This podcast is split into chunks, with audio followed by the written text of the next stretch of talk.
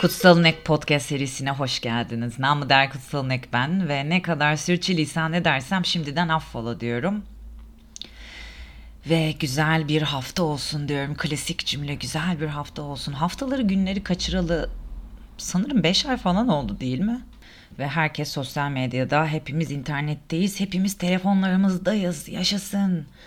Ben böyle konuşunca eleştirdiğimi zannediyorlar genelde ama hayır yani içinden hakikaten geçilmemiş bir şey yok. Hani eğer bir şey size eleştiri gibi geliyorsa anlayın ki ben o noktada bulundum.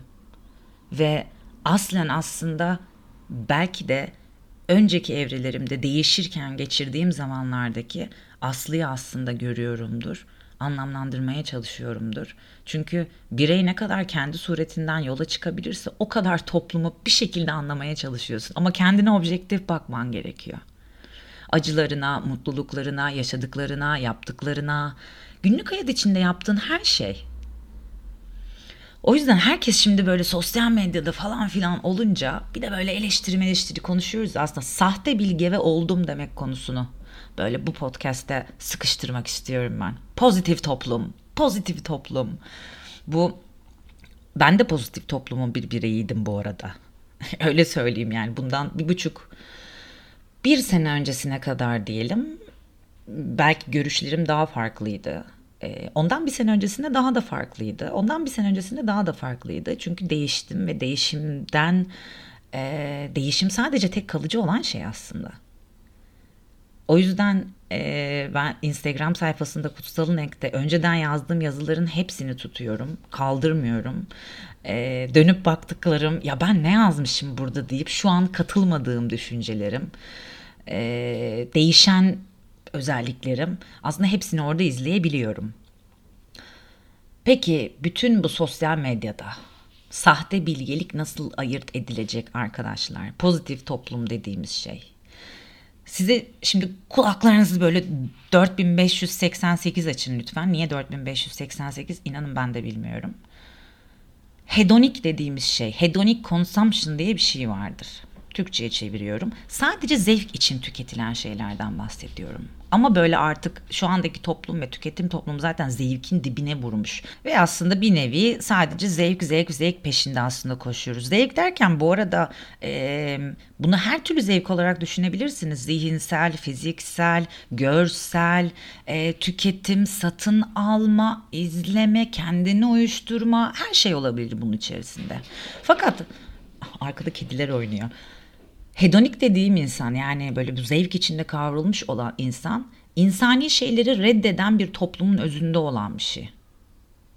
Biz kendimize biçtiklerimizden bir diğerini ötekileştiriyoruz. Biz kendi zevk için tüketimimizi bu arada zevk için tüketim derken her şeyi katalım bunun içerisine. Ve bunu biz konuşmak istemiyoruz. Tüketim toplumu ve gelişen toplumlarda şöyle bir sorun oluyor. Zevk almayı seviyor, bazı şeyleri seviyor, özelinde yaşıyor fakat dış toplum o kadar fazla bir pozitiflik istiyor ki bu zaten hani sırf gelişen ülkelerde bütün dünyada aslında böyle bir akım var şu anda. Şimdi her şey iyi de konuşalım bunları abilerim, ablalarım. Her şey iyi olacak diye elbette düşünebiliriz. Ama size minicik bir örnek vereceğim pozitif toplum hakkında. Şu anda dünya olarak bir değişim döneminden geçiyoruz. Gerek Rönesans, Rönesans'a giderseniz kara vebanın nasıl yayıldığı, nasıl etkilediği. Tarih, tarih tekerrür, tarih üstüne ekleyerek gidiyor. Ve benim bu aralar çok düşündüğüm bir şey var aslında. Biz acaba arkamıza baktığımız zamanlara mı aydınlık diyoruz? Tarihin sonu aslında geliyor ve bir nevi sona doğru gidiyorsun. Şimdi bu kadar her şey apaçık ortadayken, bu kadar dünyayı okuyabilecek çok fazla bilgi varken, ben petrolden yapılma yoga taytı derken eleştirmek için söylemiyorum bunu. Aslında eleştiri diyelim hadi buna ama yapıcı. Çünkü bir kere fark ettim mi, onu yerleştirdim mi, ha doğru söylüyorsun ya. Yani acayip tezatlarda yaşıyoruz demeye başlıyorsun.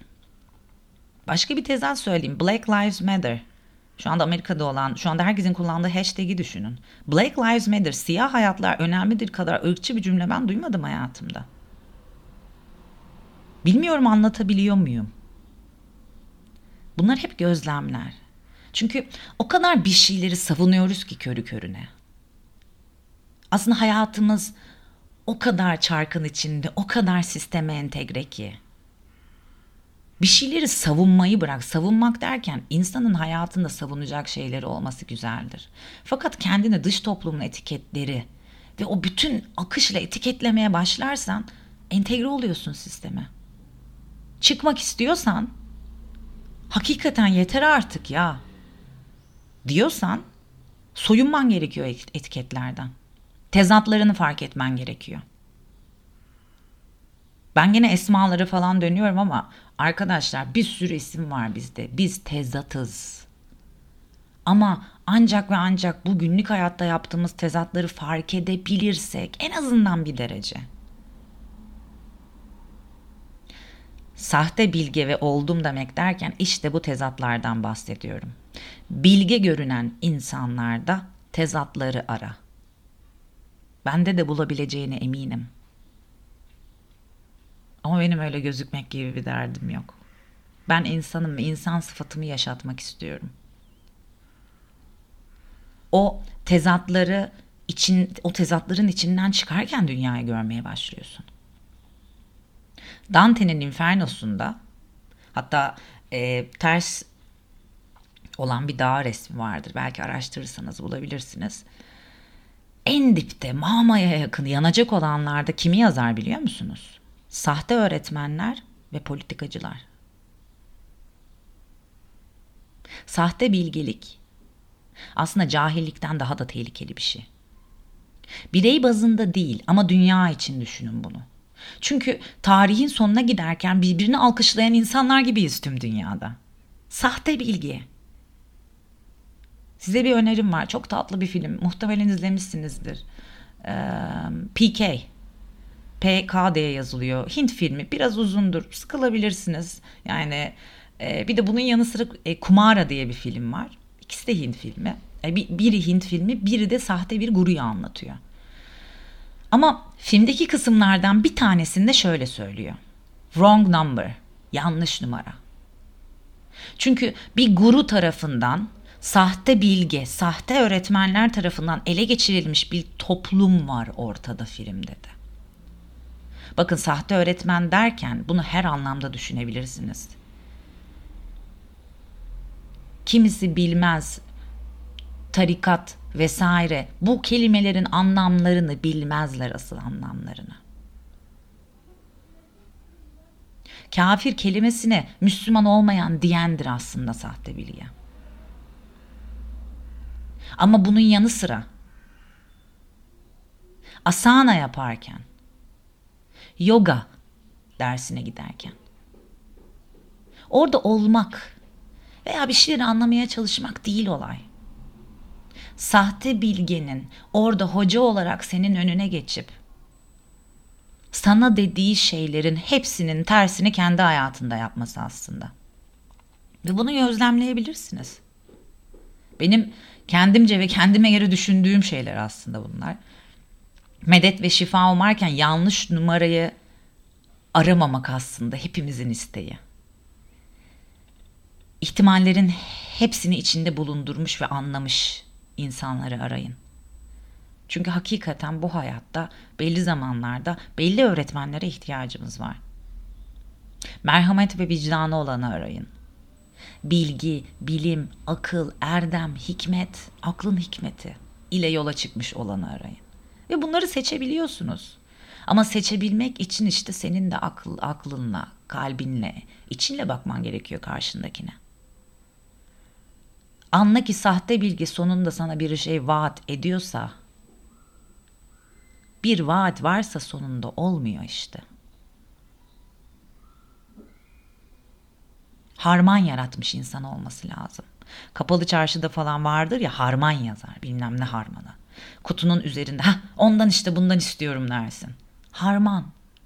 Biçildikten sonra bir düzlük üzerine yayılan tahıl demetlerinin üzerinden döven geçilerek tanelerinin başaklarından ayrılması işi. Harmanlanmış insanı arayın. Acı çekmiş olsun. O başaklar gibi dövülmüş olsun. Nefsini değiştirmiş olsun. Egosu kaybolmuş olmasın. Çünkü bu dünyada biz dağ başında yaşamıyoruz arkadaşlar. Ağzımıza ekmek sokabilmek için. Bir şeyleri hakkıyla yapabilmek için ama kimsenin hakkını yemeden. Egomuza ihtiyacımız var. Ama nefsini ve benliğini değiştirmek ve hala değiştiren insan aslında.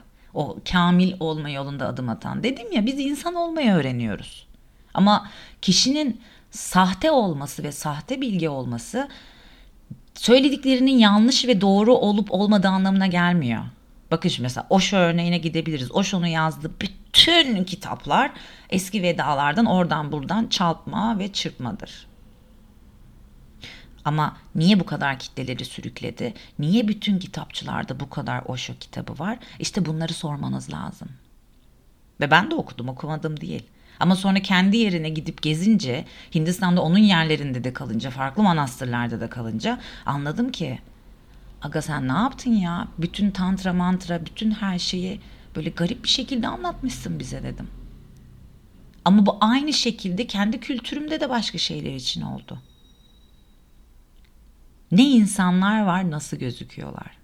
Ademoğlu kelimesini özel hayatında ona yakıştıramazsınız o insanların. Ama insan ve her şey ona dahil ve dair. İnsanın kapasitesi çok geniş. Yani yapabileceklerinin kapasitesi hakikaten çok geniş. Gerçek hayatta nasıl bir insan olduğuna insanların bakın. Nefs derken işte ondan bahsediyorum. Gerçek ilişkilerinde nasıl olduğuna bakın. Ekranda değil, kayıtta değil, resimde değil. Fakat dışarıdan dünyanın en iyi insanı gibi gözükürler. Olabilir, o da iyidir. Kim biz kimiz ki kime kötü diyoruz. Ama şöyle düşünün.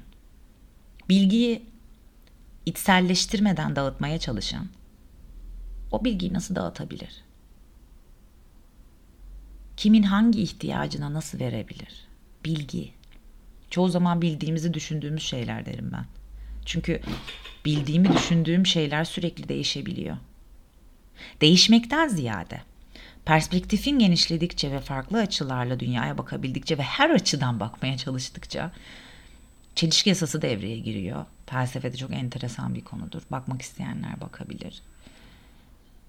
Ve çelişkilere bakmaya başlıyorsun. Çok çok enteresan konular var aslında araştırdığınızda. Yani şöyle düşünün. Dışarıda, orada burada ben atölye verirken kendimi Migros'ta, Manavria'nın yanında satılan kitap gibi hissediyorum. Yemin ediyorum. Manavria'nın orada satılan kişisel gelişim kitabı gibi hissediyorum. Vallahi diyorum size. Akademisyen olmasam yemin ederim egom da yerle bir, yerle bir olabilir yani. Çünkü o kadar fazla bilgi var ki, o kadar fazla konuşan var ki gerçek sesleri insanlar seçemiyorlar. Ha, akademisyen olmak bir şey midir? Hayır çünkü o kişi hala vicdan merhamet anlamında insan olamadıysa istiyorsa kaç senelik profesör olsun umurumda olmaz. Yani düşünsene. Doktora kelimesinin bile antik Yunanistan'da, Yunan'da anlamı felsefe yapmaya yetkisi olan demekmiş. Ee, bunun ordinaryusu var, bilmemlisi var ama insanlık yok içinde. Master ve doktoraya giderken aslında bence artık ALES gibi sınavlar değil belki de çok farklı şeyler sorulma, sorulmalıdır. Ben e, açıkçası bazıları ya faşist misin falan diyor ama kişisel gelişim eğitimlerine giderken de ben sınav olmasını tercih ederim. Neden olmasın? Kişisel gelişmeye hazır mı kişi? Kişisel gelişim bu konular herkese verilmeli mi? Böyle test soruları falan olması lazım. Yani okullarda, üniversitelerde yayınlanan birçok yayın özellikle. Hadi artık kişisel gelişme eğitimini de geçtim. İşletme, pazarlama vesaire gibi bölümlerde hala üniversitede olan var, varsa e, gözlerimizi açalım diyorum. Şu anda sadece tüketim toplumu üzerinden yürüyerek insanı daha da manipüle etmek için data topluyoruz. Ki ben bunu yapmadım kendim doktora tezimde. Ama geneli böyle. İnsan daha nasıl manipüle edilir? İşte politik, e, politik partiler nasıl Instagram'da daha fazla rant elde edebilirler? İşte neuro, neuroscience, nöropsikoloji, işte insanları daha nasıl manipüle edebiliriz, ne verebiliriz, efektif reklam verme, Instagram falan. Bu. Üniversiteler bilgi yuvasıydı ya. Ne ara bu kadar, ne ara bu kadar sektöre, sisteme hizmet etmeye başladılar? Peki biz nasıl gelişeceğiz o zaman? İnsanlık olarak bahsediyorum. Ben sırf Türkiye kapsamında konuşmuyorum bu arada hiçbir zaman. Yani insanlıkla e, ilgileniyorum daha doğrusu. Bu kadar mekanikleşen bir yaşamda kişisel gelişim denilen eğer bir şey varsa seni mekaniklikten çıkarması lazım arkadaşım. Anda kal, anda kal, anda kal dediğin şey artık eforsuz gelen bir şey olması lazım. Çünkü insan. Kafandaki sorular insanı yani insan kelimesini anlamaya çalıştın mı bir nevi dağılmaya başlıyor. Böyle sis gibi dağılan bir sis gibi. Ama din, dil, ırk bunların ötesine geçebiliyor olman lazım. Ne kadar ötesine geçebiliyorsun? Bir düşünsene. Ama hayatı zaten gözlemlemek anda kalabilmek bunların ötesine geçebildiğinde. Gözlemci nasıl gözlemler? Etiketlerinden soyunur. Objektif bakmaya çalışır.